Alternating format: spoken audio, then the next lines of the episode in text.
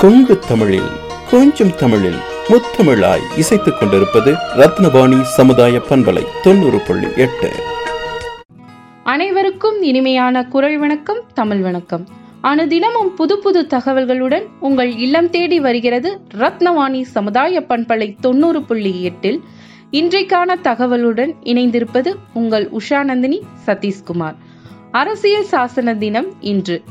தேசிய அளவிலான அரசியல் சாசன தினம் எனப்படும் சட்ட தினம் சம்விதான் திவாஸ் ஆண்டுதோறும் நவம்பர் இருபத்தி ஆறாம் தேதி கொண்டாடப்படுகிறது.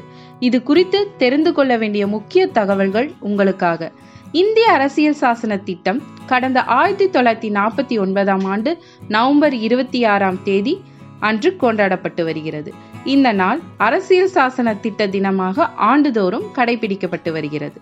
அரசியல் சாசனத்தை உருவாக்க இரண்டு ஆண்டுகள் பதினோரு மாதங்கள் பதினெட்டு நாட்கள் தேவைப்பட்டன. சாசனத்தின் இறுதி வடிவம் முன்னூத்தி தொண்ணூத்தி ஐந்து சரத்துக்குள் எட்டு அட்டவணைகள் கொண்டுள்ளது. பிரிட்டன் அயர்லாந்து ஜப்பான் அமெரிக்கா தென்னாப்பிரிக்கா ஜெர்மனி ஆஸ்திரேலியா மற்றும் கனடா உள்ளிட்ட பத்து நாடுகளிலும் இருந்து சில அம்சங்கள் இந்திய அரசியல் சாசனத்தில் சேர்த்து கொள்ளப்பட்டன. இந்தியாவின் முதல் குடியரசுத் தலைவரான ராஜேந்திர பிரசாந்த் அரசியலமைப்பு சபையின் தலைவராக தேர்ந்தெடுக்கப்பட்டார். அரசியல் அமைப்பு வரைவு குழுவின் தலைவராக அம்பேத்கர் இருந்தார். இவரே இந்திய அரசியல் சாசனத்தின் தந்தை என அழைக்கப்பட்டார்.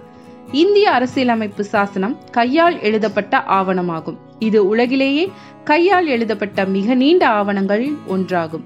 இதன் ஆங்கில வடிவத்தில் மொத்தம் ஒரு லட்சத்து பதினேழாயிரத்து முன்னூத்தி அறுபத்தி ஒன்பது வார்த்தைகள் உள்ளன. கையால் எழுதப்பட்ட அரசியலமைப்பு ஆவண பிரதி ஹீலியம் வாயுவால் நிரப்பப்பட்டு நாடாளுமன்ற வளாகத்தில் நூலகத்தில் பாதுகாப்புத்து வைக்கப்பட்டுள்ளது.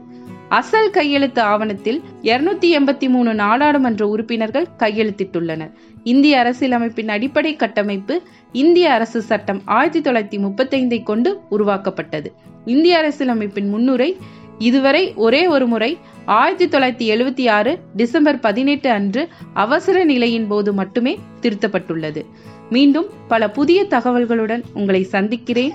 நன்றி வணக்கம்.